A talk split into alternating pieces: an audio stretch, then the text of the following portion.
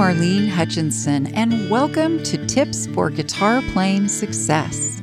As many of you know, I've been sharing my guitar playing tips every Thursday for more than eight years. It's been my way to hopefully help you stay motivated, be inspired, and continue expanding your guitar playing journey. If you're interested in more learning resources like my Thursday Tips blog, my DVDs, books, virtual learning, and more, go to my website, marlenesmusic.com. And for anyone who's listening and feels like you're missing out on all the fun, you can easily join our wonderful world of guitar with my Learn to Play Guitar in a Day program, which you can also find at marlenesmusic.com. Now, on to today's tip.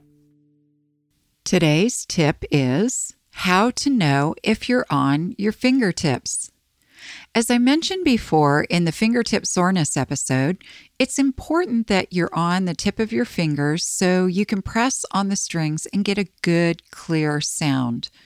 But how can you tell if you're on your fingertips or on the flat of your fingers? There are a few ways to check to see if you're pressing on the string correctly. One way to determine if you've placed your fingers correctly is to press on the strings of a chord, like the E chord, and press super hard, as hard as you can, so hard that you feel like you're going to press your fingers right through the wood on the guitar neck. Then take your fingers off and look at the fingertips. Are there string dents in the part of your skin that is close to your fingernail? Or is the dent from the string on the flat, fleshy part of your finger? If it's on the skin near your nail, it's the fingertip. If not, you need to make an adjustment. Another way to check if you're playing on your fingertips is to look closely at the last knuckle before the end of your finger that's pressing on a string. If it is convex or bowing out, you're on your fingertip. If it's concave or bowing in, you're on the flat of your finger. So you'll need to make an adjustment if it's concave so that it's convex and you'll be on your fingertip. Then there's the onion method or the chopping the onion method. When you hold an onion to chop it, like a professional chef would hold it, where your fingertips are on top of the onion, gripping it so that it can be sliced or chopped. That's what your fingertips should be doing when you're on your guitar strings. And another way to check if you're on your fingertips and pressing hard enough, is to play the strings you're pressing on, but play them individually so you can hear how each string sounds. For example, if you're fingering the E chord, which is played on the third string in the first fret and strings five and four in the second fret, you'll be pressing on strings five, four, and three. So the first thing you do is play string five, only, then string four, and then string three. I'm pressing hard on those three strings, and this is the sound I'm getting. Now, I'm pressing on these same three strings, but I'm not pressing quite as hard, so you get more of a muted sound.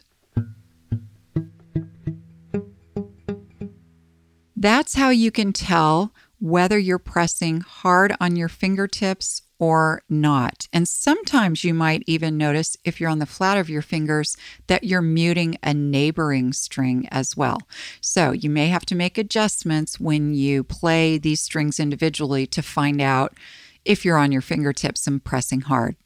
Okay, good news. There are a few things you can do to ensure that you have a higher probability of being on your fingertips. The first thing is to keep your nails trimmed. If you're having trouble getting onto your fingertips, the culprit could simply be the length of your nails. Check to see how long your fingernails are. If you can see the white of your fingernail, usually that means they're too long. So you would want to trim them or file them and then recheck the placement and see if that makes it easier for you to be on your fingertips. You can also improve the probability of being on your fingertips by doing what I call the pencil check. When you're fingering your chords, be sure that you're not pressing the palm of your hand against the strings and the neck of the guitar. And you can determine that by using a pencil, although a pen is fine as well, and see if it can fit between your hand and the strings or the neck of the guitar. If not, you need to lift your hand off the strings, which might even mean an adjustment with your wrist. But that way, if you're lifting off the neck of the guitar with the palm of your hand, you're going to be able to roll up on your fingertips. I hope this episode's tip has helped you to continue expanding your guitar skills and knowledge. If you'd like to learn more, check out the many learning resources available at my website, marlenesmusic.com. Thank you for joining today's podcast, and as I like to say, play on.